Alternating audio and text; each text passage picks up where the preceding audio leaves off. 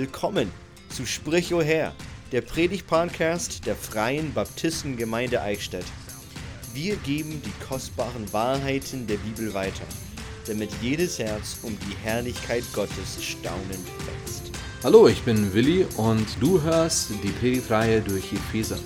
Das Leben eines Christen hat verschiedene Aspekte und wir wollen gemeinsam mit Paulus anschauen, wie das Leben eines Christen anfängt und wie der Wandel eines Christen weitergeht. Die Predigt heute ist aus Epheser 4, 7 bis 11 mit dem Titel Einheit durch den Einzelnen, gepredigt am 30.05.2021. Wenn ihr eure Bibel dabei habt, dürft ihr sie gerne aufschlagen zu Epheser Kapitel 4. Wir sind in Epheser Kapitel 4 und machen weiter mit dem Gedanken von Paulus von Einheit. Letzte Woche war der Hauptfokus die Einheit der Gemeinde, sowohl universal, also weltweit, aber auch vor Ort. Und nun mit dem heutigen Text sehen wir die Einheit der Gemeinde durch individuelle Stärken. Und viele vielleicht kennen von uns das Motto, einer für alle und alle für einen. Und auch wenn wir keine Musketiere sind, ist das Motto auch passend für uns. Denn das ist, was in der Gemeinde sich ausmacht. Einer für alle und alle für einen.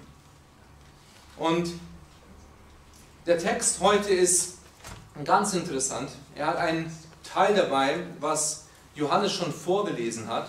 Und zwar ein Zitat aus Psalm 68. Und diese Stelle ist auch schon sehr umstritten und ich möchte nicht viel darauf eingehen. Wenn ihr Fragen habt, dann dürft ihr natürlich später gern zu mir kommen diesbezüglich. Aber ich möchte nochmal die Verse vorlesen, Verse 7 bis 10 von Kapitel 4 von Epheser. Epheser 4, Verse 7 bis 10 und dann gehen wir in den Text hinein. Da heißt es, jedem Einzelnen von uns aber ist die Gnade gegeben nach dem Maß der Gabe des Christus. Darum heißt es, er ist emporgestiegen zur Höhe, hat Gefangene weggeführt und den Menschen Gaben gegeben. Das Wort aber, er ist hinaufgestiegen. Was bedeutet das anderes, als dass er auch zuvor hinabgestiegen ist zu den Niederungen der Erde? Der hinabgestiegen ist, ist dasselbe, der auch hinaufgestiegen ist über alle Himmel, damit er alles erfülle. Beten wir zusammen. Vater, ich danke dir für dein Wort. Ich danke dir dafür, dass du in Christus alles getan hast. So wie in unserem Lernvers aus Kapitel 4, Vers 32, dass du uns in Christus vergeben hast. Und das soll uns eine Motivation sein, auch anderen zu vergeben, zu anderen freundlich zu sein und barmherzig zu sein. Und nun lesen wir, dass du in Christus Gaben geschenkt hast. Und diese Gaben sollen wir nutzen und sollen wir einsetzen. Und ich danke dir dafür, dass du uns immer wieder zeigst in deinem Wort, was du von uns möchtest. Ich bete für die Einheit unserer Gemeinde und ich bete dafür, dass du uns durch die einzelnen Stärken, die du gegeben hast, die einzelnen Gaben, die du gegeben hast, noch mehr Erde bekommst. Wir loben und preisen dich für dein Wort. Das ist die Wahrheit. Und wir danken dir, dass du zu uns sprichst. Amen. Das Neue Testament beschreibt eine Gemeinde als eine Einheit, aber nicht als eine Uniform. Es ist nicht, dass jeder gleich sein muss. Eine Gemeinde besteht nicht aus Klonen. Und wir wollen nicht den Eindruck erwecken, dass alle gleich ausschauen oder gleich reden oder sich gleich benehmen müssen. Das Schöne an der Gemeinde ist, dass so viele verschiedene Charaktere eins werden. Das Ziel ist nicht, dass jeder das Gleiche anhat, oder das Gleiche sagt oder sich gleich verhält. Und zudem wäre das auch wirklich nicht eine, eine Einheit. Und das ist auch in der Bibel nicht vorgeschrieben. Die Bibel erwartet nicht, dass wir alle gleich ausschauen. Die erwartet nicht, dass wir alle gleich sind und alle das Gleiche tun. Aber die Bibel erwartet, dass wir eine Einheit haben. Und das Besondere an der Gemeinde ist, dass so viele verschiedene Menschen eben an einem Strang ziehen. Das ist genau das, was, ein, was das Besondere an der Gemeinde ist. Es ist nicht, dass viele, die gleich denken, zusammenkommen, sondern wir kommen zusammen und dadurch fangen wir an, ähnlich zu denken. Es ist interessant. Wir haben letzte Woche gesehen, dass Christus die Gemeinde eins gemacht hat. Er hat die Einheit gegeben und er möchte, dass die Einheit bewahrt wird. Jemand hat mal zu mir gesagt, er hat mir vorgeworfen, dass ich erwarte, dass ich, dass jeder, der bei uns in der Gemeinde ist, ein Klon sein soll. Also das waren tatsächlich die Worte. Ja, du wirst doch nur, dass alle gleich sind. Also, also das wäre schlimm. Aber das möchte ich nicht und das wäre das wär tragisch, wenn das der Fall sein soll. Und ich glaube, wenn man sich die Leute hier bei uns in der Gemeinde anschaut und wenn man denen mal zuhört und wenn man sich mal genauer mit den Leuten befasst, wenn wir uns untereinander befassen, dann sehen wir, dass es einige Unterschiede gibt. Ich hoffe nicht in den Hauptlehren, aber in Meinungen und in Präferenzen, im Stil, de definitiv in Bartlängen. Ich meine, das ist ja ganz klar. Aber in so vielen Bereichen sind wir doch unterschiedlich. Und mit Sicherheit auch in Begabungen. Es wäre schade, wenn man erwartet, dass jeder das Gleiche macht. Das würde nicht funktionieren. Und es ist gut, dass wir alle verschieden sind. Wir kommen also als Gemeinde nicht zusammen, weil wir so ähnlich sind, sondern wir werden uns ähnlicher, je mehr wir zusammenkommen. Das sieht man bei einem alten Ehepaar. Interessanterweise werden die immer gleicher.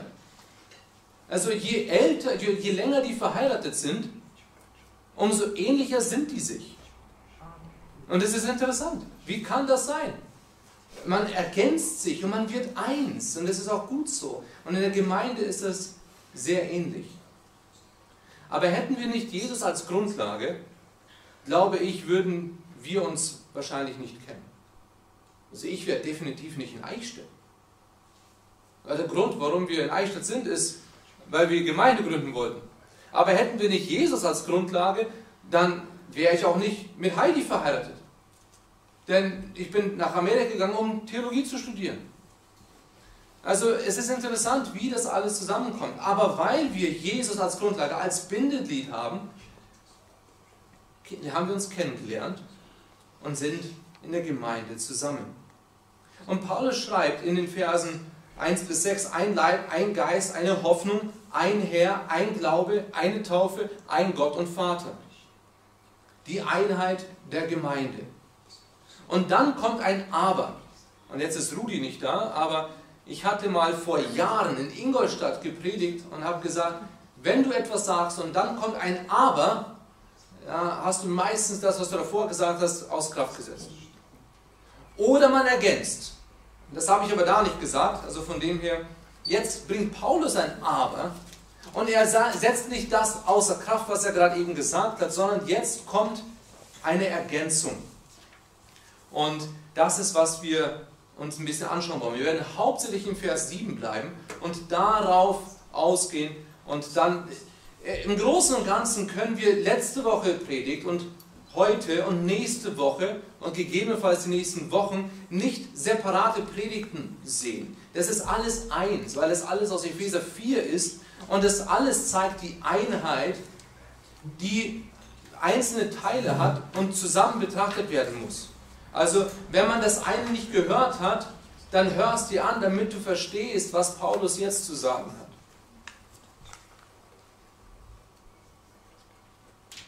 Der erste Punkt, also äh, der, Titel ist Einheit durch Gaben für Einzelne. Und der erste Punkt, mal schauen, ob es funktioniert, ist die Einheit durch Einzelne. Und vielleicht klingt das für manche als ein Widerspruch.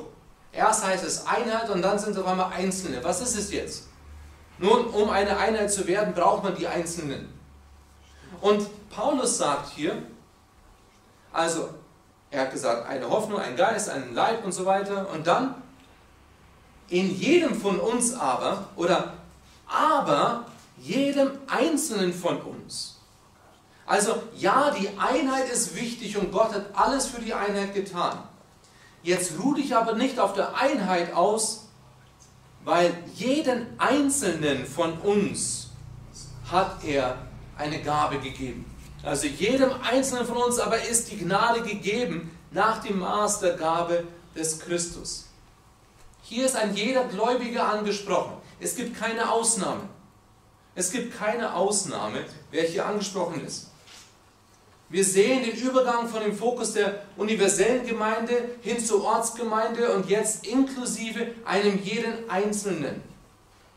Dieser Vers, jeder von uns, ist ein klares Indiz, dass die Gemeinde nicht von einer Person getragen werden soll und muss, aber definitiv nicht soll. In Vers 11 und den folgenden sehen wir dann die klare Aufgabe und die Notwendigkeit des Pastors und so weiter. Und das ist auch wichtig. Deswegen kann man jetzt nicht heute von nächster Woche trennen. Aber wir dürfen uns nicht darauf ausruhen, ja, wir haben einen Pastor und dann brauche ich nichts machen. Und das ist nicht unbedingt jetzt ein, ein, dass ich euch hier vorwerfe, ich als Pastor, dass ich der Gemeinde vorwerfe, dass keiner was macht. Aber jeder muss sich prüfen, inwiefern bringe ich meinen Teil für die Einheit mit. Biblisch gesehen ist ein inaktiver Christ ein Widerspruch. Die Bibel kennt keinen inaktiven Christen. Es gibt kein kaltes Feuer, vielleicht schon, aber nicht wirklich. Also ich würde es nicht testen wollen. Äh, wenn ihr mal das getestet habt, dann sagt mir Bescheid. Aber es ist, es ist ein Widerspruch. Es gibt dieses Gedicht, das die Kinder lernen. Dunkel war es, der Mond schien helle, als ein Auto blitzeschnelle langsam um die Ecke fuhr. Oder? Irgendwie sowas. Einfach nur ein Gedicht voller Widersprüche. Und genauso ist ein inaktiver Christ. Es gibt keine Ausrede für einen Christen, inaktiv zu sein. Gibt es nicht biblisch gesehen. Wir haben eine ganze Liste, aber biblisch gesehen gibt es kein, keine Ausrede. Wenn du sagst, dass du wiedergeboren bist, wenn du sagst, dass Jesus dein Retter ist, du aber nicht aktiv für ihn lebst, dann bist du ein Widerspruch. Du kannst dich prüfen. Das ist nicht, was ich sage, sondern was Gottes Wort uns sagt. Jeder hat Gaben und Aufgaben von Gott bekommen. Und deshalb ist die Ortsgemeinde für den Christen so wichtig, weil man hier das, was man von Gott bekommen hat, auslebt, einsetzt, weil Gott einen das da gegeben hat. In 1. Petrus 4, Vers 10, da heißt es, dient einander, jeder mit der Gnadengabe, die er empfangen hat, als gute Haushalter der mannigfaltigen Gnade Gottes. Hier sehen wir, dass Petrus sagt, dient einander. Das ist, ja, natürlich, wir sollen Gott dienen, aber ruh dich nicht darauf aus, ja, ich mache das für Gott und das war's. Deswegen, wenn Menschen sagen, ich bin Christ, aber ich brauche keine Gemeinde, um Christ zu sein, dann sage ich, du kannst natürlich Christ werden ohne eine Gemeinde, aber ein Christ zu sein, ist ziemlich schwierig ohne Gemeinde. Denn du bist dazu errettet, in einer Gemeinde Gott zu verherrlichen.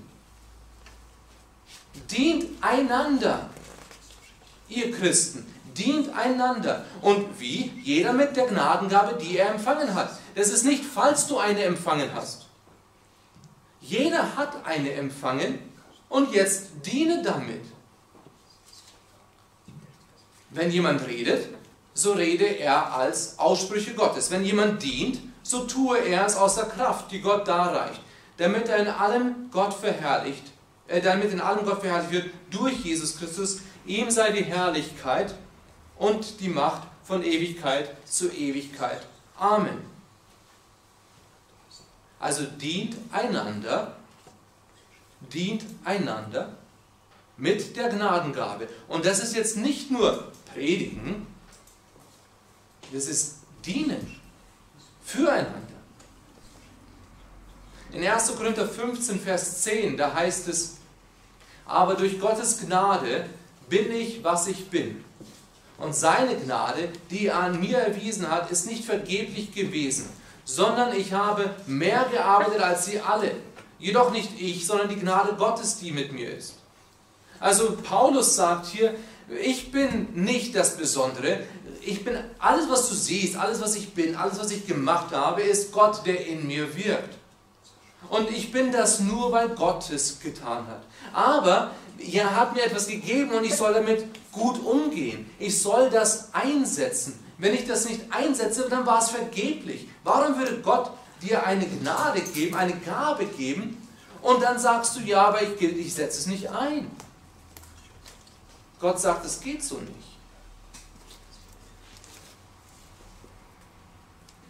Einheit ist keine Einheitlichkeit oder ein Uniform. Wir sind alle in unseren Gaben unterschiedlich. Sowohl in der Menge der Gaben als auch in den Gaben selbst. Das hat Wayne Barber gesagt. Und ich finde das ganz praktisch. Wir sind alle unterschiedlich. Und das ist gut so. Gott braucht die Unterschiedlichen, weil er das benutzen möchte. Und dann geht es weiter in Punkt 2. Also einmal sehen wir die Einheit durch Einzelne und dann die Einheit durch einzelne Gaben. Wenn es heißt, jedem von uns ist die Gnade gegeben worden, dann spricht es hier nicht von Talenten. Es ist ganz interessant. Oft werden die Gaben des Geistes oder eben das, was Gott uns gibt, mit Talenten gleichgesetzt. Die Frage ist dann natürlich, wo ist der Unterschied? Also wann wurde dann meine Gabe, äh, wann wurde mein Talent zu einer Gabe? Oder war das von Anfang an schon? Aber wenn ich kein Kind Gottes bin, ist es dann eine Gabe von Gott? Was ist, wenn ich niemals ein Kind Gottes werde? Ist es dann von Gott die Gabe, die er mir in Christus gegeben hat? Das geht ja nicht, oder? Also, was ist geschehen? Nun, Vers 7. Jedem Einzelnen von uns aber ist die Gnade gegeben nach dem Maß der Gabe des Christus. Talente sind Talente. Das hat nichts mit der Gabe selbst zu tun, die Gott verteilt. Ein Talent, angelernt oder von Natur aus, haben viele Menschen. Aber Christus hat einem jeden eine Gabe geschenkt. Das ist das, was Gott durch den Heiligen Geist gibt. Diese Gabe ist zwar kostenlos und frei für uns, aber sie hat ziemlich hohe Kosten. Dafür sind Verse 8 bis 10. Paulus benutzt drei Verse, um einen Vers zu verdeutlichen, damit wir verstehen, wie wertvoll diese Gabe ist, die Gott uns gegeben hat. Sie zeigen auf, dass Christus gekommen ist. Ich lese vor Verse 8 bis 10. Darum heißt es, er ist emporgestiegen zur Höhe, hat Gefangene weggeführt und den Menschen Gaben gegeben. Das Wort aber, er ist hinaufgestiegen, was bedeutet es anderes, als dass er auch zuvor hinabgestiegen ist zu den Niederungen der Erde? Der hinabgestiegen ist, ist derselbe, der auch hinaufgestiegen ist über alle Himmel, damit er alles erfülle. Es gibt große Diskussionen über diese Verse. Und ich würde sagen, es gibt zwei biblische Argumente. Und auch da unterscheiden sich die einzelnen, die einzelnen Theologen. Wenn ihr wissen wollt, was diese unterschiedlichen Meinungen sind, dann könnt ihr später auf mich zukommen und ich sage es euch. Ich sage euch meine Definition in diesem Kontext, weil ich finde, dass das am besten erklärt, warum Paulus es geschrieben hat. Ich glaube, diese Verse zeigen auf, dass Christus, um uns diese Gaben zu geben, vom Himmel gekommen ist, auf diese Erde. Er hat sein Leben gegeben am Kreuz. Er hat den Tod besiegt und sein, er hat sein Leben gegeben und ist wieder in den Himmel aufgefahren und hat uns dann durch den Heiligen Geist diese Gaben gegeben. Es ist Psalm 86, Vers 19, der hier zitiert ist und Johannes hat es vorhin vorgelesen. Und dieser Vers deutete damals schon auf Christus hin. Es ist immer wieder interessant zu sehen, wie Paulus oder wie Jesus das Alte Testament liest. Und deswegen ist es wichtig für uns, dass wenn wir das Alte Testament lesen, es mit der Brille des Neuen Testamentes lesen. Dass wir es mit der Brille Jesu Christi lesen. Denn er ist die Erfüllung. Und ohne ihn verstehen wir so wenig. Ich glaube, dass der Kontext uns hier die Menschwerdung Jesu vor Augen hält. Er, Jesus, ist herabgestiegen zu den Niederungen, also zu der Erde. Er ist da ans Kreuz gegangen und dadurch in den Tod und ist dann wieder hinaufgestiegen. Und wann? Ein Teil von Ostern Pfingsten ist die Himmelfahrt Jesu. Jesus ist hinaufgestiegen, da er vorher hinabgestiegen ist. Also er hätte nicht in den Himmel auffahren können, wäre er nicht vorher schon gekommen. In Johannes 3, Vers 13, da heißt es, und niemand ist hinaufgestiegen in den Himmel, außer dem, der aus dem Himmel herabgestiegen ist, dem Sohn des Menschen, der im Himmel ist. In Johannes 6, Vers 38, da heißt es, denn ich bin aus dem Himmel herabgekommen, nicht damit ich meinen Willen tue, sondern den Willen dessen, der mich gesandt hat.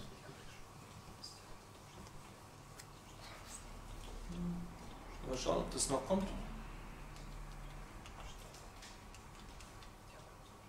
Genau. Jesus sagt, ich bin aus dem Himmel herabgekommen, nicht damit ich meinen Willen tue, sondern den Willen dessen, der mich gesandt hat. Und er selber hat gesagt, in Bezug auf dem, er, ist hinaufgestiegen, er wird hinaufsteigen, weil er auch herabgestiegen ist. Ein Pastor hat gesagt, Jesus verkabelt dein Inneres neu, so dass du jetzt ein Kanal dafür bist. Durch diesen Kanal wird Gott arbeiten und er wird jetzt die Gabe weitergeben, damit andere gestärkt, andere ermutigt werden, damit Weisheit weitergegeben wird. Als du gerettet wurdest, hat Jesus deine innere Welt komplett überarbeitet, damit du eine wirksame und bedeutende Wirkung für Jesus erzielen kannst. Jesus sagt, oder Paulus sagt hier in Epheser 4, jedem Einzelnen von uns aber ist die Gnade gegeben nach dem Maß der Gabe des Christus. Und darum, weil Christus einem jeden die Gabe gegeben hat, darum ist, heißt es, er ist hinabgestiegen und er wird wieder auf, aufsteigen.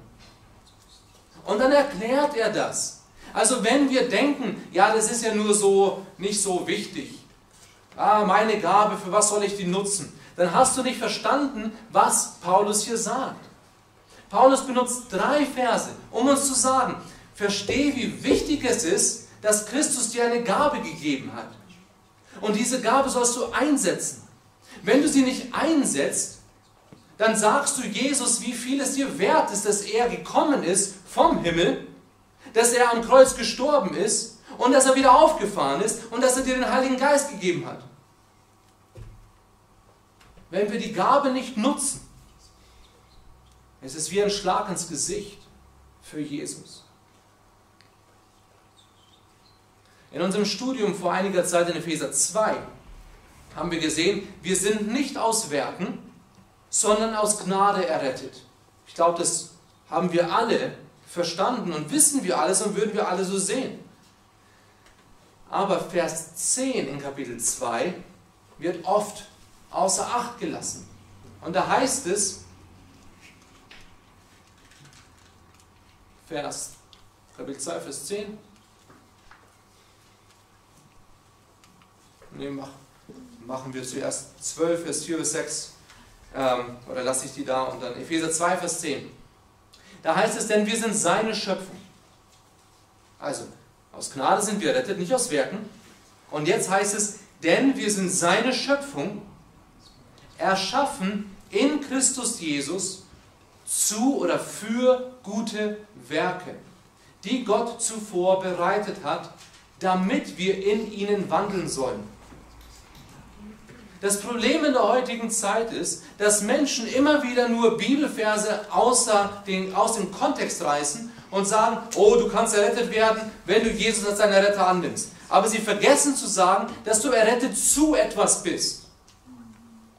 Ja, du bist errettet von der Sünde, aus der Höllenqual raus, aber errettet für etwas. Gott schenkt einen aktiven Glauben. Deswegen ist Jakobus so wichtig. Ein Glaube ohne Werke ist tot. Anhand von deinen Werken kann ich sehen, was du glaubst, heißt es in Jakobus. Also, wenn du sagst, ja, ich bin errettet, aber ich lebe nicht für Gott, ja, was du gemacht hast, ist die Gabe, die Gott dir gegeben hat, die hast du einfach liegen lassen. Meine Frage an dich ist dann, bist du überhaupt errettet?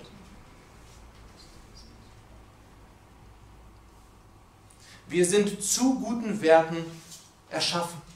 In Christus Jesus. Zu guten Werken. Damit wir in ihnen wandeln sollen. Wenn du nicht in ihnen wandelst, sündigst du.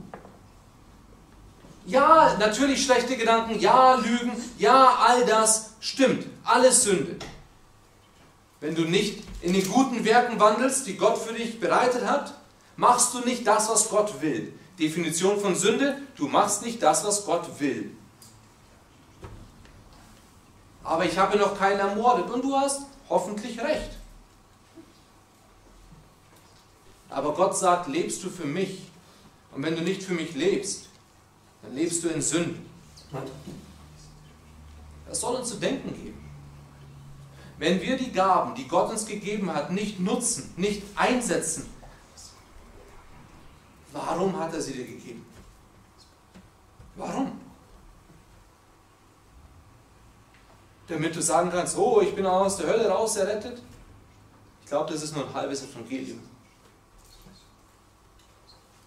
Du bist errettet für gute Werke. Deswegen ist es so wichtig, die ganzen Verse zu lesen. 1. Korinther 12, Vers 4 bis 6, ihr seht das auf der Folie. Da heißt es, es bestehen aber Unterschiede in den Gnadengaben und doch ist es derselbe Geist. Auch gibt es unterschiedliche Dienste, doch es ist derselbe Herr. Und auch die Kraftwirkungen sind unterschiedlich, doch es ist derselbe Gott, der alles in allen wirkt. Oft kommen Fragen wie, was ist meine Geistesgabe? Und wir reden hier nicht von Zungenrede, Heilung und all das. Das ist ein Teil der Geistesgaben gewesen, die Paulus erwähnt. Ja. Aber das ist nicht die Geistesgabe, die hier in Epheser 4 beschrieben ist. Die Gabe vom Heiligen Geist, die er für dich persönlich, individuell ausgesucht hat, dir gegeben hat, damit du das nutzt, um Gott zu dienen. Und dann ist die Frage, aber was ist denn meine Geistesgabe? Und ich kann sagen, das ist eine gute Frage. Aber dann gibt es auch die Sache, die Aussage, ich habe keine Geistesgabe. Und ich kann dir sagen, das ist nicht wahr. Das ist ein Widerspruch zu Gottes Wort. Denn in Kapitel 4, Vers 7 heißt es, jedem, jedem hat er die Gabe gegeben. In Petrus heißt es, jedem hat er die Gabe gegeben. Jeder hat eine Gabe von Jesus bekommen. Warum? Damit wir dienstbar sind. In 1. Korinther 15,10, was auch immer wir sind, wir sind es durch die Gnade Gottes, richtig? Wir müssen also unsere Gaben entdecken und vor dem Herrn äh, und dem Herrn erlauben, sie so gut wie möglich zu entwickeln.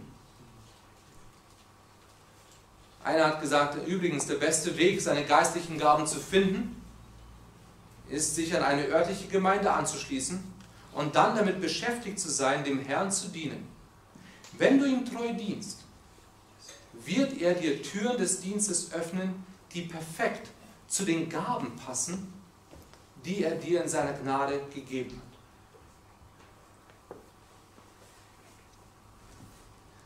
Wenn es um Gaben geht, dann denken viele an Predigen oder an einen Pastor oder allgemein an einen offiziellen öffentlichen Dienst, der von außen gesehen wird.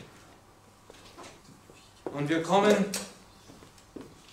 das nächste Mal auf diese Gaben zu sprechen. Aber nicht alles das, was Gott uns gibt, ist immer gleichzusetzen mit dem Pastor.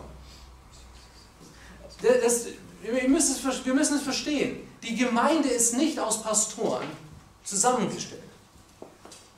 Die Gemeinde ist ein Leib mit verschiedenen Gliedern. Römer 12, 1. Korinther 12 spricht davon.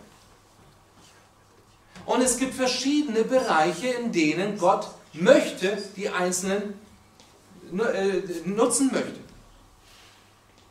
Also wenn wir, wenn wir dann das anschauen, nächste Woche und wie gesagt die Wochen drauf, wo es darum geht mit Pastoren und was heißt es mit Propheten und so weiter, ich glaube, wir verstehen, werden dann verstehen, was es bedeutet.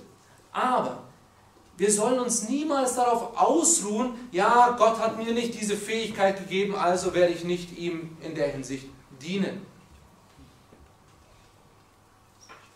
In unserer Errettung hat Gott uns Gaben geschenkt.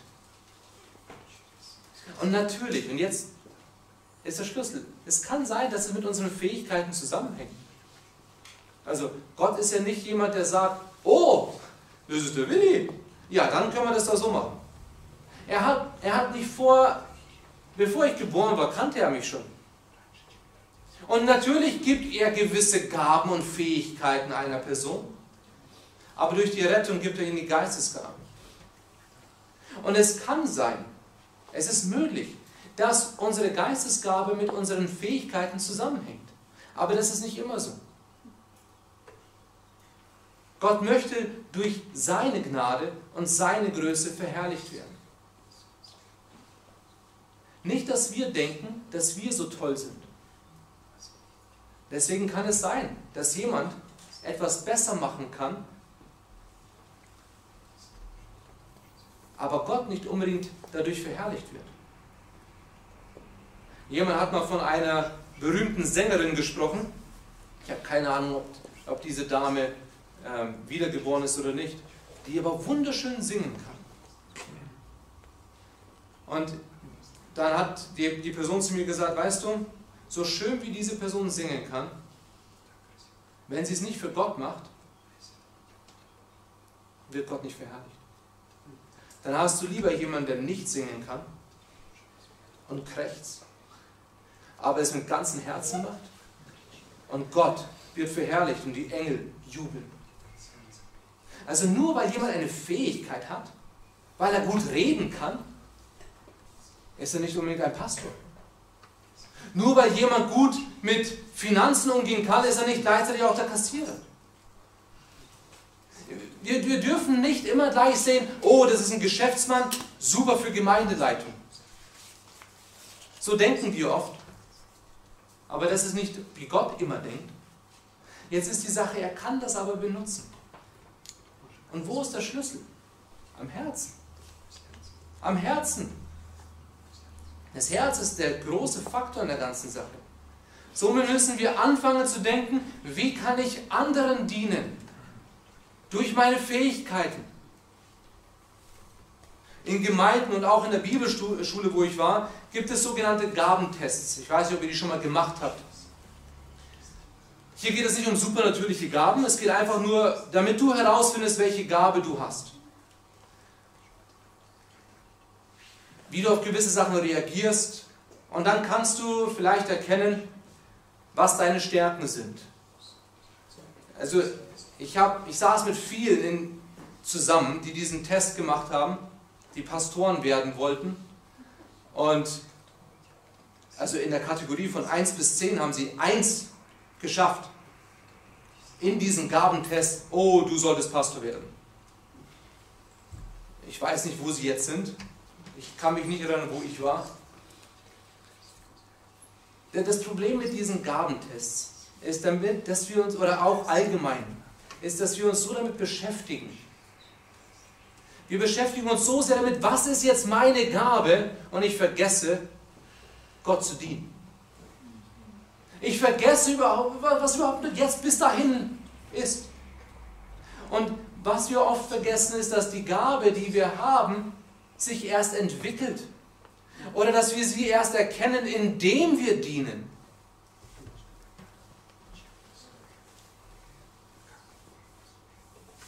Ich habe schon oft erlebt, dass jemand gesagt hat, das ist nicht meine Geistesgabe, daher kann ich leider dies oder jenes nicht tun. Und ich kann es nicht. Wie soll ich das sagen? Wie soll ich darauf antworten? Ich kann nicht sagen, doch, das ist eine Geistesgabe. Aber kannst du dienen? Kannst du dienen? Ja, das ist nicht meine Stärke. Okay, das kann sein. Aber wann hast du denn deine Stärken entwickelt? Weil es ist ja alles schön und gut, dass du jetzt schon seit zwei Jahren oder seit 20 Jahren gläubig bist. Aber wenn du deine Stärken nicht entwickelt hast, ja, wie kannst du dann dienen? Vielleicht musst du erstmal dienen, damit du deine Stärken entwickelst. Das nennt man Jüngerschaft. Das nennt man Miteinander sein.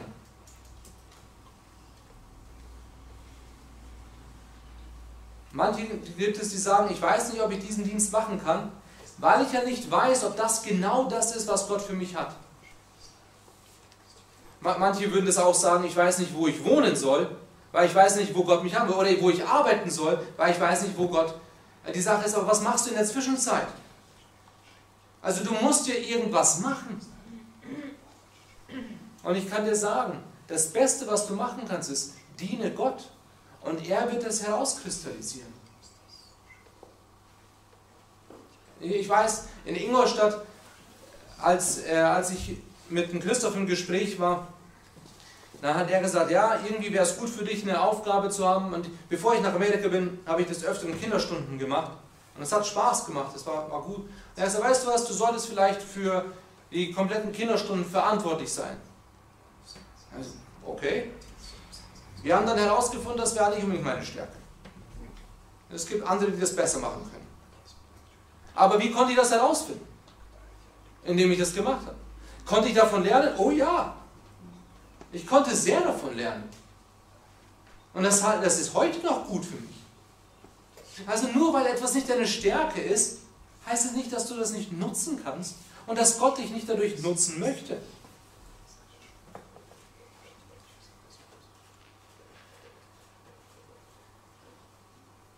Wir dürfen nicht nach dem Motto gehen, ich will ja nicht meine Hände voll haben, wenn Gott mir zeigen will, was er für mich hat. Gott möchte, dass du deine Hände voll hast, damit er dir zeigen kann, was er für dich hat. Ich glaube, wir sehen die Widersprüche im Ganzen, oder? Also wie kann ich herausfinden, was meine Geistesgabe ist? Ein Pastor hat es folgend gesagt, und ich kann es nur unterscheiden. Die Leute, die nicht regelmäßig in der Gemeinde sind, werden ihre Gabe niemals entwickeln wenn sie nicht dorthin kommen, wo der Körper oder der Leib wachsen soll. Mein Freund, wenn du dich vom Leben und den Aktivitäten des Leibes, also der Gemeinde, lossagst, wirst du nicht wachsen. Wenn ich meinen Arm abtrenne und ihn dort drüben liegen lasse, wird er niemals wachsen. Denn er ist vom Körper getrennt. Du musst im Leib sein. Also, sei in der Gemeinde, bring dich ein. Und ich glaube, wir müssen beginnen, den Leib, also die Gemeinde, zu sehen, wie Gott sie sieht. Und er möchte, dass die Gemeinde wächst. Somit bring dich ein. Sei ein Teil. Denk an das große Bild, dass Gott verherrlicht wird durch die Einheit durch das Gemeinsame und durch die Stärken des Einzelnen. Dass Gott verherrlicht wird durch die Einheit. Also wenn du ein Fuß bist, dann sei der beste Fuß. Wenn du eine Hand bist, dann sei die beste Hand und raus aus dem Turnschuh. Und du bist eine Hand. Das ist interessant. Ich weiß nicht genau, wie wir herausfinden können, was ich bin. Aber jeder Teil des Körpers ist wichtig. Es stimmt nicht, jeder Teil ist immer so präsent wie andere. Und Martin Lloyd Jones, der ein Pastor war, aber davor ähm, Arzt war, hat gesagt, nur weil wir nicht, und das war vor, vor 70 Jahren, nur weil wir nicht jede einzelne Funktion unseres Körpers und unserer Organe kennen, heißt es nicht, dass sie unwichtig sind. Ja, wir können vielleicht mit einer Niere leben, das stimmt. Aber es gibt einen Grund, warum es zwei gibt.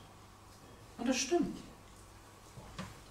Also denkt nicht, ja, ich bin so unwichtig, ich, man braucht mich nicht. Das ist egoistisch.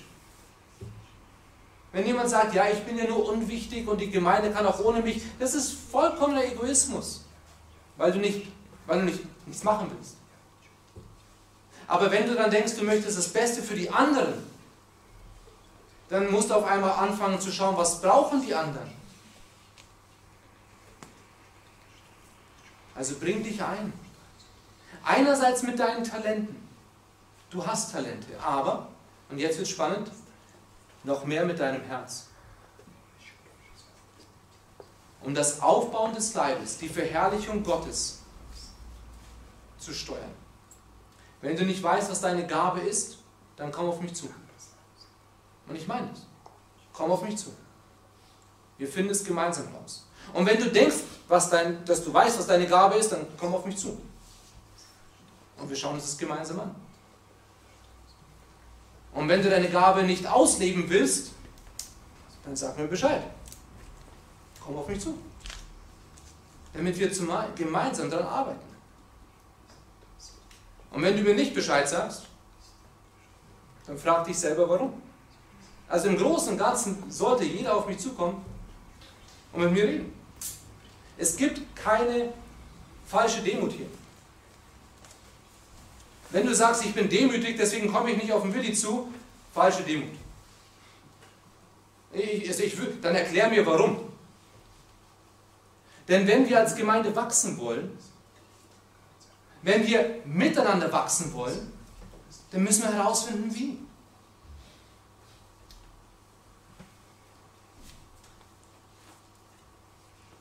Vers 13, also falls ihr euch wundern solltet, wie lang, bis wir alle zur Einheit des Glaubens und der Erkenntnis des Sohnes Gottes gelangen, zur vollkommenen Mannesreife, zum Maß der vollen Größe des Christus. Also wir haben noch ein bisschen. Das ist gut. Das ist gut. Wir wollen wahrhaftig in der Liebe heranwachsen, in allen Stücken zu ihm hin. Vers 15. Und dann Vers 16. Von ihm aus vollbringt der ganze Leib, zusammengefügt und verbunden durch alle Gelenke, die einander Handreichung tun nach dem Maß der Leistungsfähigkeit jedes einzelnen Gliedes, das Wachstum des Leibes zur Aufbauung seiner selbst in Liebe. Als Christen ist unser Verlangen, dass viele von Jesus hören, oder? Wir wollen, dass Menschen, wenn sie von Jesus hören, dass sie Jesus als ihren Retter annehmen. Somit, wenn wir mit jemandem reden und sagen, hast du Jesus als deinen Retter, weißt du, wie du in den Himmel kommst? Und die Person sagt, nein, ich weiß es nicht. Und du sagst der Person, Jesus Christus ist auf diese Welt gekommen und er ist am Kreuz gestorben, um für deine Sünde zu sterben. Weil wir alle Sünder sind und er ist für einen jeden gekommen, damit jeder die Möglichkeit hat, Vergebung der Sünden zu bekommen. Glaubst du das? Christus hat für deine Sünden bezahlt. Und die Person sagt, schön, aber es ist nicht für mich. Ist nicht unsere Frage, warum möchtest du das Geschenk nicht annehmen? Ist es nicht unsere Frage, die wir uns stellen? Aber wenn du heute hier bist und Jesus als seinen Retter angenommen hast, dann ist mein Anliegen für dich, Christ, ich sage dir heute, Jesus hat für dein Geschenk, für deine Gabe bezahlt und er hat sie dir gegeben. Nutzt du sie? wie und wenn nicht, warum nicht. Das, die gleiche Bitte, die wir für jemanden haben, der Jesus nicht als seinen Retter hat. Warum nicht? Ist die gleiche Frage, die ich uns allen stelle. Nutzen wir unsere Gabe für Gott? Und wenn nicht, warum nicht? Was hält dich davon ab? Nehmen wir uns einen Moment Zeit und prüfen uns selbst. Prüfen uns, wo wir stehen. Ob ich Jesus als meinen Retter habe. Prüf, ob du weißt, was deine Gabe ist.